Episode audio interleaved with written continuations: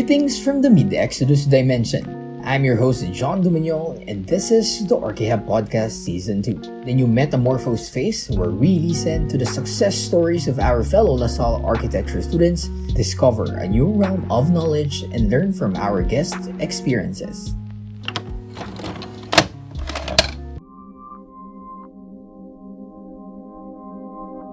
Are you stuck in an architecture vacuum? What do you usually do during your spare time or on your break? The life of an architecture student is totally separated between DC and free.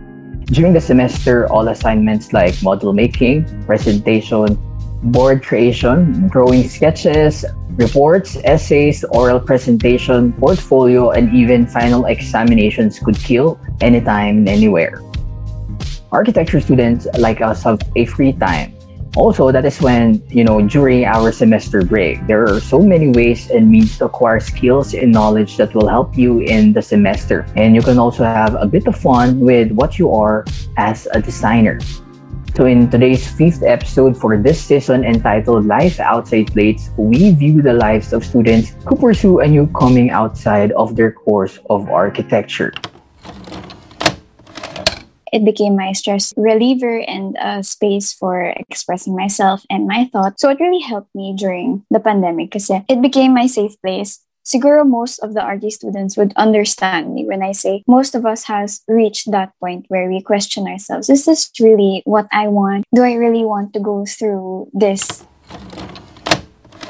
Mas naging hobby ko talaga yung paggawa ng music. Like, nakakaisip ako ng todo kasi nandito lang ako sa bahay, wala akong ginagawa, wala akong, minsan wala akong kasama. So, nakakaisip talaga ako ng ano, todo ng mga lyrics, ng mga rhythm. Ayun yung halos ginagawa ko na this pandemic.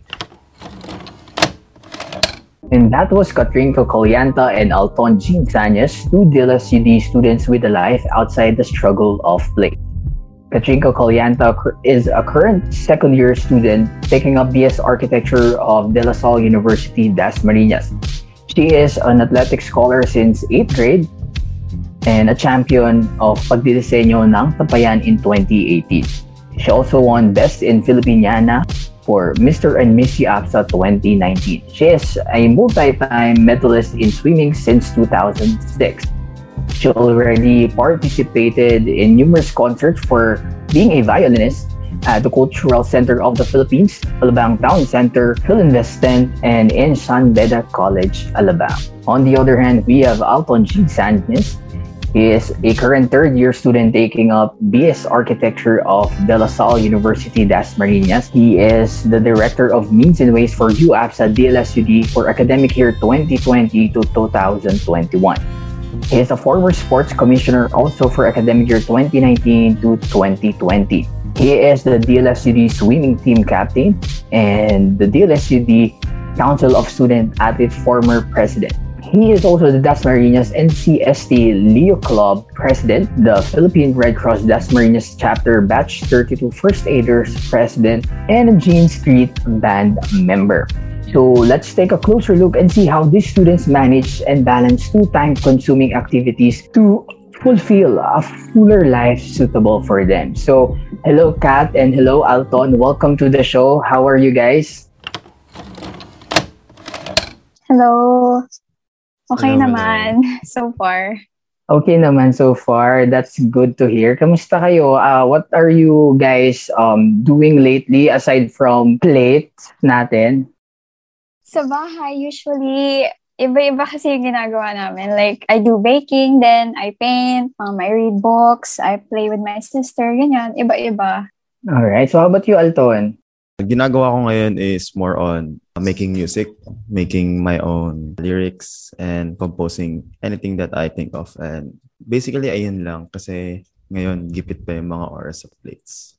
Ayun. So, grabe naman. So, nahiya naman ako sa talent ng dalawang to. May aside from mga swimmers na nga, nagbe-bake pa pala tsaka gumagawa ng sarili nilang music. So, uh, my first question is, kasi of course, di ba, I guess since you were young, pares na kayo nagsiswim and parang ang dami nyo ng hobbies. So, bakit pa kayo pumasok sa architecture? Bakit kayo pa kayo pumasok, no? Bakit parang threat yon Hindi naman threat, but bakit, I mean, bakit nyo pa dinagdagan ng, I mean, responsibility yung sarili nyo for taking up architecture?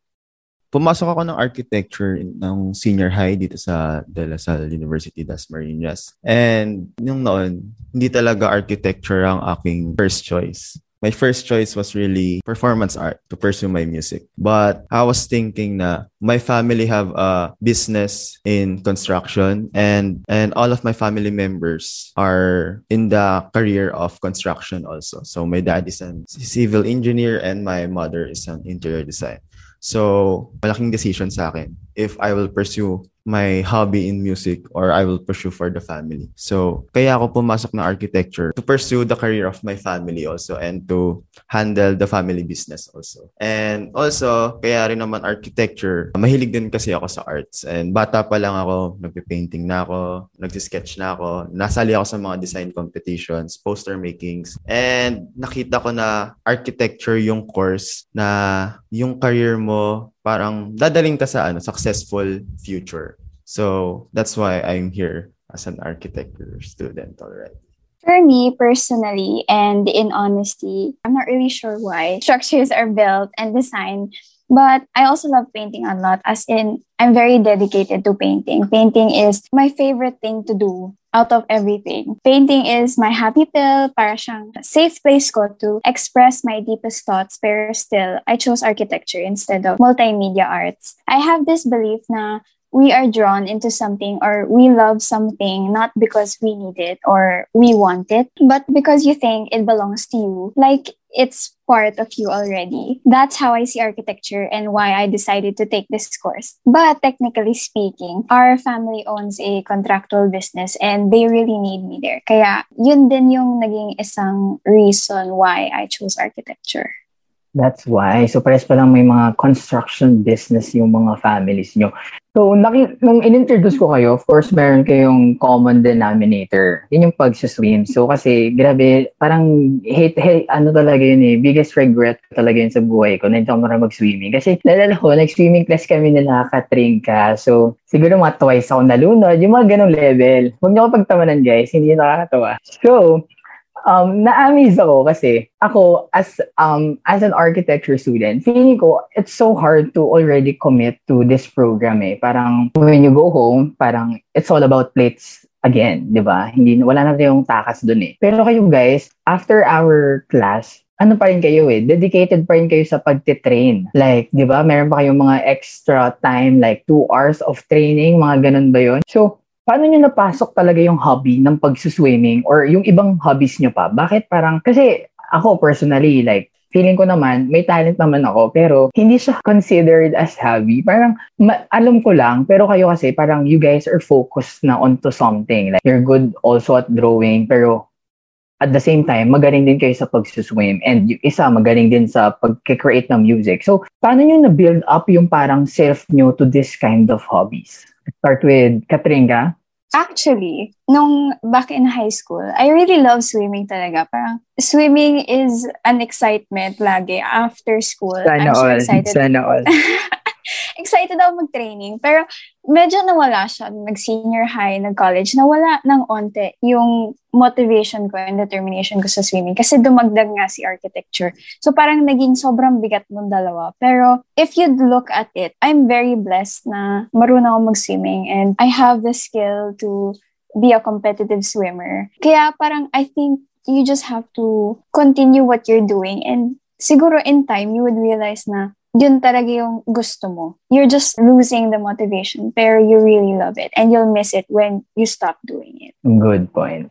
Yes, Alton? So, yung sa akin naman is, same din kay, ano, kay Katrinka. Pero ang difference lang is, late ako nag-start na mag-swimming. So, I started swimming in senior high. Kung nung pumasok ako sa Lasal, dun pa lang ako nag-start talaga sa swimming team. It's like a one-year preparation pa lang yan. But from childhood, I really like going to the beach, lumusong sa tubig talaga. So, talagang taong tubig talaga ako. So, nagtitraining ako sa Red Cross ng ano, ng basic water safety and rescue. Bata pa lang, 8 years old pa lang, nagtitraining na ako. And nakita ng parents ko na may potential ako sa swimming. That's why they want me to experience swimming varsity team. Kasi iba nga naman yung ano eh, iba yung dating pag sa swimming team ka. And ayun nga, like sabi nyo nga na we are an architect, I am an architecture student like Katrinka. Tapos nasa swimming team kami in varsity. at first talaga, nung senior high, hindi pa masyadong mahirap. Eh. Yung schedule is for high school. But when dumating ng college, nahirapan talaga ako nung first year ako. Kasi, ayun, bago lang ako sa mga subjects na, or, or course ng architecture. Then, always training, everyday training. Every after class may training kami and required kami nun kasi may laban kami nun. And I was really exhausted. May time na gusto ko na sumuko, parang gusto ko na umalis ng team. Parang ang nag-drive lang sa akin na ipagpatuloy is, alam mo yung parang uy, archi ka tapos swimming. Maraming nagsasabi na friends ko, uy, galing mo naman, architecture ka tapos nasa swimming team ka. Paano mo nagagawa? Parang nakaka-motivate na nagagawa mo yung dalawang bagay na mahirap, na nakakapagod sa isang araw. Tapos parang ayun na yung magiging routine mo. Then, parang nakaka-motivate din na nasa varsity team ka. Kasi malaking bagay din yun. And sobrang sarap din sa pakiramdam na doon nga sa team namin, we are like a family na. Ayan, sila Katrinka, parang mga kapatid ko na sila sa team.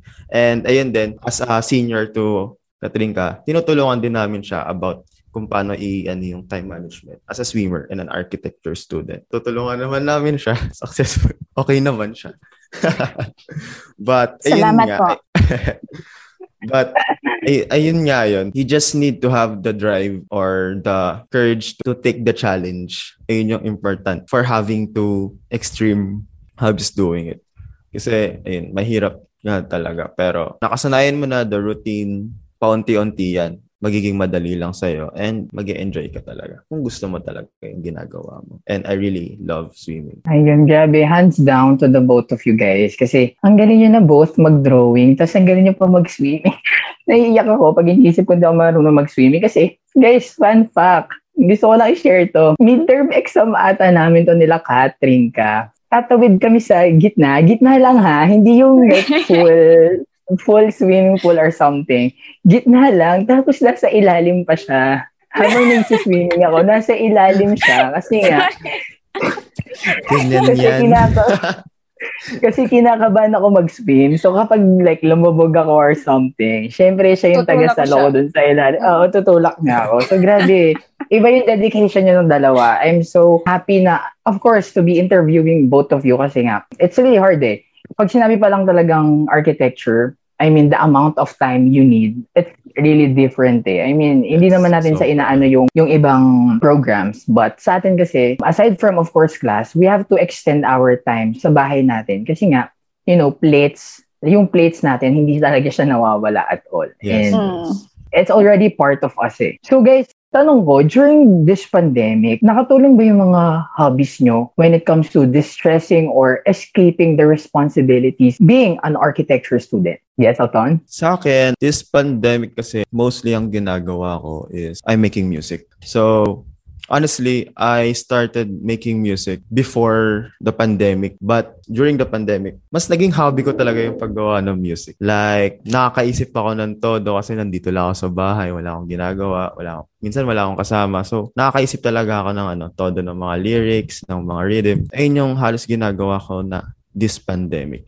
And it really relieved my stress kasi alam mo yun, yung feeling na makakagawa ka ng kanta tapos marirelease mo sa buong mundo. Bu- buong mundo talaga. And the process is really fun for me because I love music talaga. That's why, ayun nga, parang stress reliever ko na rin siya. And another hobby that I also do this pandemic is for the humanity. So, ayun nga, as what you said, I am the president of Dasma and Cesti Leo Club, wherein we help communities, we help people sa mga kailangan nila. And through this pandemic, every month, every week, or twice a week, we have an activity uh, helping people. Doon sa dalawang hobbies ko na yon, helping and creating music. Doon umikot yung pandemic life ko talaga. Ayun yung mga ginagawa ko talaga. Ayun din yung parang bumubuo sa akin ngayon kung sino ako ngayong pandemic. Wow, ang deep. Pero yeah, parang nakaka-stress relief talaga. Kasi mabigat yung mga plates na binibigay pero alam mo yon meron kang alternative na gusto mong gawin na mawawala yung pagod mo. Uh, for me naman, I would say my hobby for painting was something na na-develop lang on my own. It was out of curiosity when I started it kasi alam mo yun, bored sa bahay, ganyan. It created uh, a big impact on me kasi nga it became my stress reliever and a space for expressing myself and my thoughts. So it really helped me during the pandemic kasi it became my safe place siguro most of the RT students would understand me when I say most of us has reached that point where we question ourselves. Is this really what I want? Do I really want to go through this course? And minsan, while doing my plates, I would just cry and tatanay ko yung sarili ko again and again. And that's where painting comes in. Pag hindi ko talaga alam, gusto kong, kunwari, I'm doing my plates, tapos I'll just keep crying, hindi ko na siya gagawin. Siguro ang isipin ko na lang, mag-painting na lang ako. Kasi I think na a canvas is like a blank space, a blank area where I could just, you know, tell everything I want. I could run to it. Kasi parang nga siyang, you just splatter everything. Ikaw bahala kung ano gusto mong uh, kalalabasan ng painting mo, parang yung paintings ko, it becomes a memory of my experiences kung saan hindi ko na kinakaya yung mga ginagawa ko. So, yung mga paintings ko ngayon, it becomes like, pag nilalagay ko siya sa wall, may isip ko na, ah, yun yung mga experiences ko dati na I overcame. And ngayon, I'm here where I am kasi nga in at one point natulungan din ako ng hobby ko ng painting. I really agree with the both of you when it comes to not just focusing on one thing eh. Kasi for architecture students, sobrang bilis talaga natin ma-burnout eh. Parang we have three or more than classes na meron tayong plates na ginagawa and at some point sabay-sabay pa sila. So, when we tend to burn out, sometimes then nawawala yung creativity ng bawat isa, di ba? I think that really important to have yourself a space where you can breathe. Kasi grabe yung pressure na eh, ng architecture. We restrain ourselves, of course, with the deadlines, kung ano yung mga dapat gawin. And it's very technical, di ba? I mean, architecture is very technical. So, it's very important to have yourself a breathing space. And sobrang halaga nung ginagawa nyo ng pagpipaint, to create music, swimming, of course, to set yourself a pause muna from everything that is going on. Kasi normal na sa atin yung pagpiplate, eh, di ba? So, we have to really take a break from those things. So, guys, so I know that, that di ba nga, hirap mag-manage ng time. Was there a point during, siguro now, or nung nag-face-to-face classes tayo, na nahirapan kayong i-manage yung academics and yung pagiging athlete or yung other hobbies nyo. So, ano ba? Paano naka-apekto yun and paano nyo rin siya na-resolve? Yung akin, siguro nung face-to-face pa, sometimes, di ba, JL, may klase tayo na hanggang, let's say, 5.30 or 6.30. Tapos yung training kasi uh-huh. namin, 5 o'clock, 5 or 5.30, depende. Tapos minsan, hindi ko alam kung tutuloy pa ba kasi parang I'm so tired during the day. Buong day na tayong gumagawa ng plates. Tapos pagdating ng 5 o'clock, ng 5.30, mag-rush pa ako to burn out even more. Somehow, it affected me kasi archi tayo, we have plates right after. So, after ko pa mag-training, I'm gonna go home, I'm gonna prepare my own dinner kasi nga, nasa dorm ako ako. Tapos, yun pa lang, magsa-start pa lang ako na gumawa ng plate. So, parang resting isn't part of my schedule. Unless, matulog ako like one hour. Tapos, the whole morning na hanggang the next day, gagawin ko na yung plates. So, it really affected not just siguro my academics, but also myself. Sa akin naman, share ko lang experience ko. Last first year. Kasi meron kami noon ano, laban, nationals. Then, todo training talaga yun. Doon ko na parang, syempre, as a captain, gusto mong ibigay yung best mo in every training para matulak mo yung mga teammates mo na gawin din nila yung best nila. So, nakakapagod talaga yung time na yun, yung nationals na yun. Then, meron kaming ano nun, meron kaming plate finals yun eh, finals. Kasi papunta kami ng Davao. Then, super kinabahan ako kasi gumagawa, do, nasa Davao kami, gumagawa kami ng plates. So, kasi dalawa kaming ano, eh, architecture students sa team nun. So, gumagawa kami ng plates before ng laban and after ng laban. And sobrang nakakapagod. Kasi alam mo yon pagod ka na sa training, pagod ka na sa laban. Tapos, Hindi ka muna pwedeng matulog kasi gagawa ka ng plate. And through the three years of being in the varsity swimming team, ganun lagi yung routine ko na pagtapos ng klase, training, pagod. Hindi ko alam kung gagawa ba ako kagad o magpapahinga muna ako. Parang ayun yung pinaka-hard decision lagi eh sa routine na yun eh. Kung magpapahinga ka ba o, or gagawa ka. Plus lalo kung final final plates or midterm plates. Kasi sobrang bigat ng mga binibigay na plates tuwing ganun. Tapos sobrang daming pinapagawa. Tapos alam mo yon yung pagod na pagod na yung utak mo, pagod na pagod na yung katawan mo. Siguro ayun yung talagang umapekto rin sa akin. Hindi lang sa utak ko, sa katawan ko rin. And to that naman, bigla, bigla lang nasanay din yung ano, yung katawan ko na tuwing parang kunwari, one year na akong one year ko na na-experience in training. Yung second year ko, normal na sa akin. Normal na na nagtitraining ako, parang hindi na ako napapagod lagi. Tapos, gagawa na lang ako ng plates. And parang ang routine ko lang is, I always do my plates every morning. Then at night, tutulog ko na lang. So, para sa akin, sobrang nakakapagod sa katawan tsaka sa utak talaga.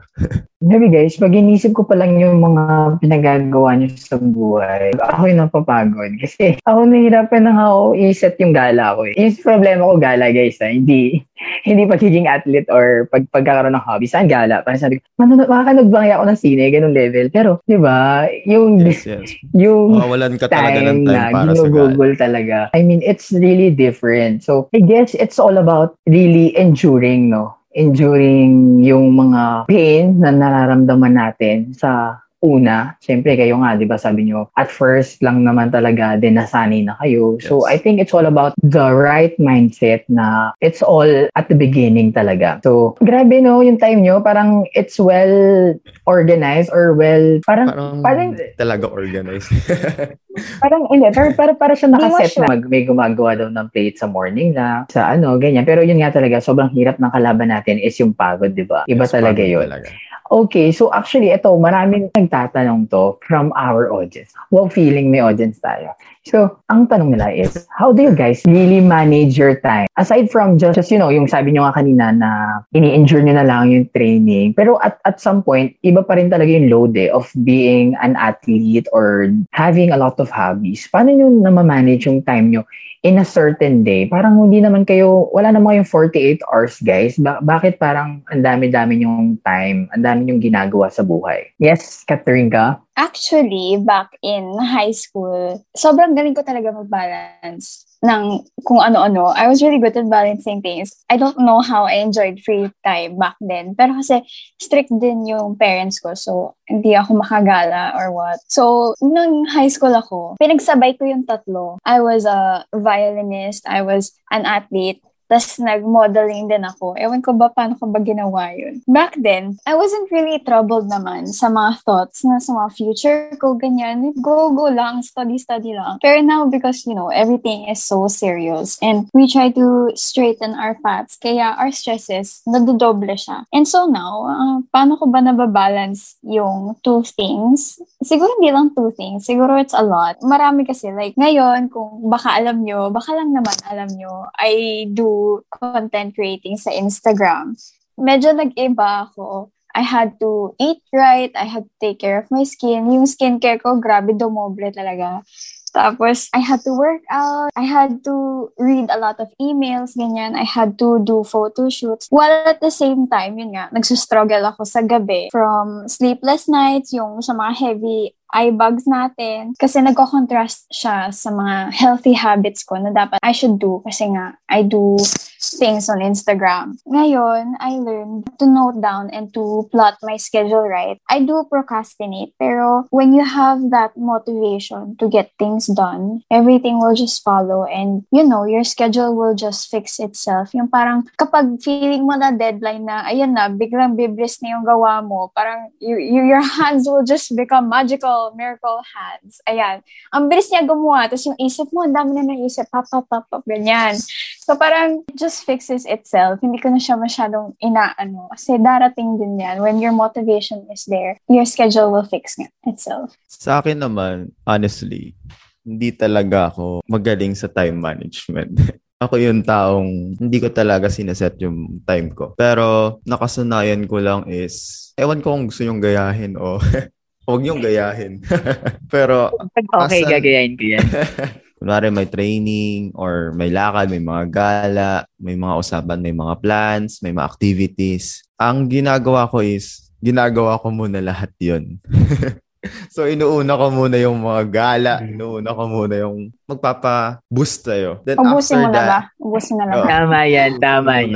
'di ba? So parang baliktad 'yan sa akin. Imbis na gumawa ka muna, tapos gumala ka. Sa akin, gumala muna, tapos gagawa ka. I always set na days before the deadline. Wala, ano 'yan? Talagang pure schoolwork 'yan. Pure plate making 'yan. Gagawa ng lahat ng ano kailangan gawin. And sa aking nakikita naman, nagiging okay naman. Okay pa naman ako ngayon. sa third year naman siya, di ba? Effective naman, pero sometimes nakakapagod kasi sleepless nights talaga yung two days na yun. Tapos, ginagawa ko is nagkakaroon kami ng group calls ng ano, mga schoolmates ko para sabay-sabay kami gumagawa. Parang nakaka-motivate din kasi yun gumawa eh, ng plate. Mas lalo na akong mabilisan. Dito nga ang pandemic kasi ayun nga, honestly, kayo rin naman, medyo nasa bahay lang tayo, tinatamad gumawa lagi. Parang kung kailan na lang yung deadline, siguro yung araw before nun, doon na lang gagawa. Ngayong pandemic ako natuto gumawa ng plate ng 15 minutes lang. so 15 minutes naman, ano naman, tuma- mataas naman yung grade, okay na rin naman, average na rin. Actually, naman. oo, pasado naman, di ba? At yun yung mahalaga, Oo, pasado. Yun yung mahalaga. Huwag mo nang isipin yung matataas na grade. Parang yung mindset mo na lang. May magawa ka, magan ah, alam mo sa sarili mo na maayos yung gawa mo, tapos alam mo rin sa sarili mo na nakompleto mo. And ayun, so parang ayun yung naging mindset ko in time management. I do the school works to com- to complete it. And kung may extra time, gagawin ko yung best ko na alam kong mas mataas yung grade na makukuha ko. But that's in, that, sa akin yun, sa akin yun. Pero kung may iba, sa, sa inyong iba, uh, syempre, you, you're, maraming may goal na mataas yung grade talaga. But, yeah, iba-iba naman tayo na. Sikat, sikat, sikat yun, sikat. ah, sikat. mataas ba lagi grade ni Kat? Oo, mataas grade yan lagi. So, ayun, ganun ako, ganun yung routine ko sa pag-handle ng time management sa schoolworks. Ayun, actually, it really depends naman pala talaga sa student kung paano. So, sa ating mga listeners, di ba, it depends on you kung paano. Kung gusto mo bang mauna yung gala mo bago yung plates or yung plates Yeah. muna bago yung gala mo. Kasi di para sa akin, kailangan Pero- mo muna i-boost up yung sarili mo eh. Ano, oo. Bago ka, bago Oo. ka sumabak, di ba? Parang sa gera lang. Parang yun yung motivation mo, no? Parang, ah, okay, gumala na ako. Ang say- sumaya naman ako eh. So, gagawa Oo, na ako ngayon. ka. Okay, cut naman. Parang, ngayon muna, maghihirap muna ako. Hirap muna. Next, Tapos Oo, ginawa. next week ka sa akin gala, next week ka sa akin. Parang ganun, di ba? Mm, Tapos kapag naman yung pagiging, ah, yung procrastination Okay, mo, so, wala na yung gana mo. Um, mukhang magkakaroon pa ng debate dito ah. Tama Mukhang talaga sikat ng... dun sa about sa procrastination. Talagang lalabas lahat ng ano, ng ideas. Pag nagpo-procrastinate talaga ako, dun lumalabas lahat ng gusto kong makita dun sa plate na yun. Hmm, true. So guys, personal question. May gusto po ba kayong gawin sa buhay nyo aside from all the hobbies you have? Meron pa ba kayong like a certain hobby or talent na gusto nyo i-pursue pa rin kahit sobrang dami nyo nang ginagawa? Sa akin, ah, siguro i-connect ko na lang siya this pandemic. This pandemic kasi halos lahat ng, hindi naman lahat ng gusto kong gawin is nagagawa ko. Kasi ayun nga, gala hindi ko magawa. Pero ang gusto kong magawa talaga is to travel talaga. Diba? Same, same. Same, di ba? Kasi, alam mo yun, pag nag-travel ka, stress reliever, adventure, YOLO. Parang free na free ka. So, para sa akin, ayun yung gusto ko talagang magawa na. Nabubulok na ako sa loob ng bahay. Puro laro na lang. Tsaka ta-aral. Wow, aral. Siguro ako, parang maganda din yung, yung sinabi ni Alton, traveling. Kasi I really want a food trip. Gusto ko mak- makatikim ng Korean food, Japanese food, Italian food. Yung, yung pure talaga, not from here. Yung mga shakies, ganyan. Gusto ko yung galing doon. Kaya I really want to travel din. Kasi yun, no, wala. Hindi pwede. Ayun, actually, ano talaga, no? Relatable siya for architecture students talaga yung pagta-travel talaga, no? Parang, aside from structures, we want to see, you know, different culture, different food, different people, and sobrang stress reliever talaga when, alam nyo kahit nga Tagaytay pa lang eh. Kahit alam niyo yung point na Tagaytay pa lang or basta makakita ka lang ng kakaibang environment. Iba parang impact. alam niyo yun. Oo, iba na yung impact sa mga architecture student. Parang may iyak ka na sa sobrang tuwa kasi nakakalabas ka pa pala. Ganong feeling, di ba? So guys, Pumasok ka lang ng Um, Starbucks, iba na. Oo, di ba? Parang Starbucks sa Tagaytay, parang wow, kakaiba na tong feeling na to nararamdaman mo. So guys, ano naman yung message nyo to all the aspiring students na gusto rin nila, of course, magkaro- magkaroon ng time for being an architecture student and a lot of hobbies. So what can you say to them? Siguro I would say na lahat naman tayo, we are given exactly 24 hours sa isang araw. But paano, bakit ba nagagawa ng ibang tao? Eh, Did they do more than what we usually do? Siguro, I think that even though you have a lot to carry, as long as you have the drive and the motivation to do what you have to do, you'll get it done at the end of the day. Even though, yun nga, may struggles tayo, may mga problems sa bahay, kahit anong trials that come your way, even though it gets hard, kahit to the point na you're gonna question yourself, gusto ko pa ba yung Arky? Do I still want to pursue Arky? Even though you are one step closer to giving up, as long as your mindset is there to where your purpose is and you enjoy what you're doing. Importante talaga na you enjoy what you're doing. Your your schedule will balance itself. It would fix itself. Kunwari let's say we all make time for leisure sa mga ML eh, sa mga Facebook sa Netflix ganyan. Because we enjoy it nga, di ba? We, we know that we need to make time for it kasi, yun nga, we, we stress out when we do these things. So same with our goals. As long as we set our goals and we enjoy what we're doing, we enjoy yung struggles as being an architect, yung mga sleepless nights, yung mga overdose sa coffee, ano pang gawin nyo along with uh, taking up the course Archie, it won't be difficult to manage your time. Sa akin naman, yung oras nyo, is sa inyo yan. So, hindi yan oras ng plates nyo, hindi yan oras ng prof nyo. Oras nyo yan. Kung ano gusto nyo dun gawin sa oras nyo, gawin nyo. Kasi mahirap sa isang tao na yung iisipin mo na hindi mo kayang magawa yung gusto mo sa oras na yun. Marami nagtatanong sa akin kasi, uy, paano, pa, lagi ka na, lagi, lagi ka na alis. lagi, lagi mo nagagawa yon Paano mo nagagawa yon Kasi marami akong mga klase na, ayun nga, nawawalan ng time talaga para sa leisure nila. Para lang, nakikita ko lang kasi na, kaya mong i-manipulate yung time mo. Wow, manipulate yung time.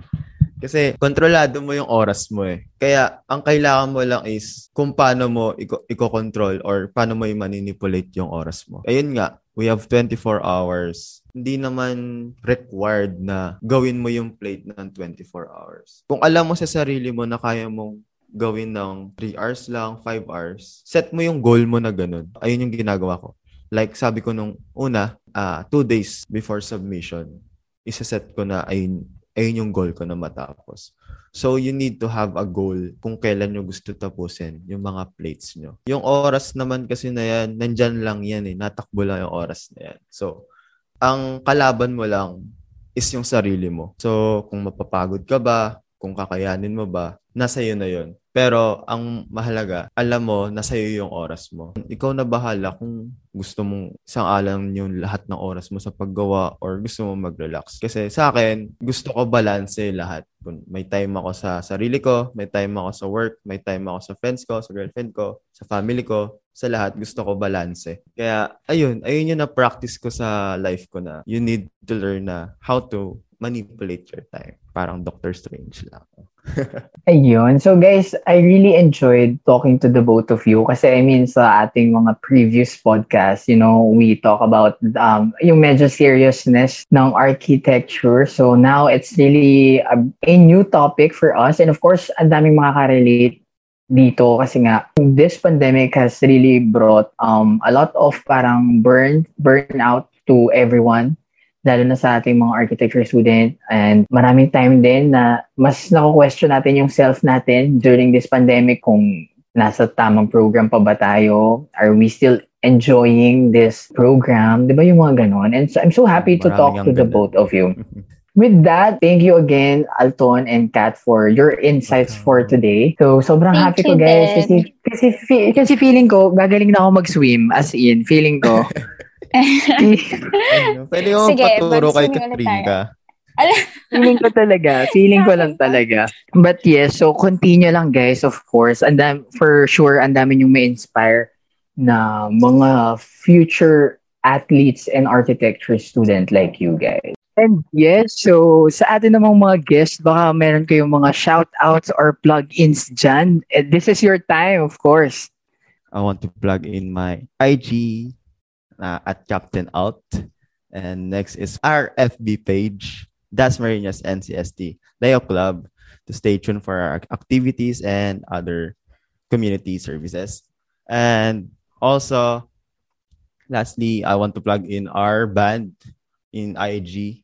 Please follow Gene Street or at jeans.st. And I'm gladly to announce na lalabas na po sa June ang next song namin entitled Pipiliin. Stay tuned for that.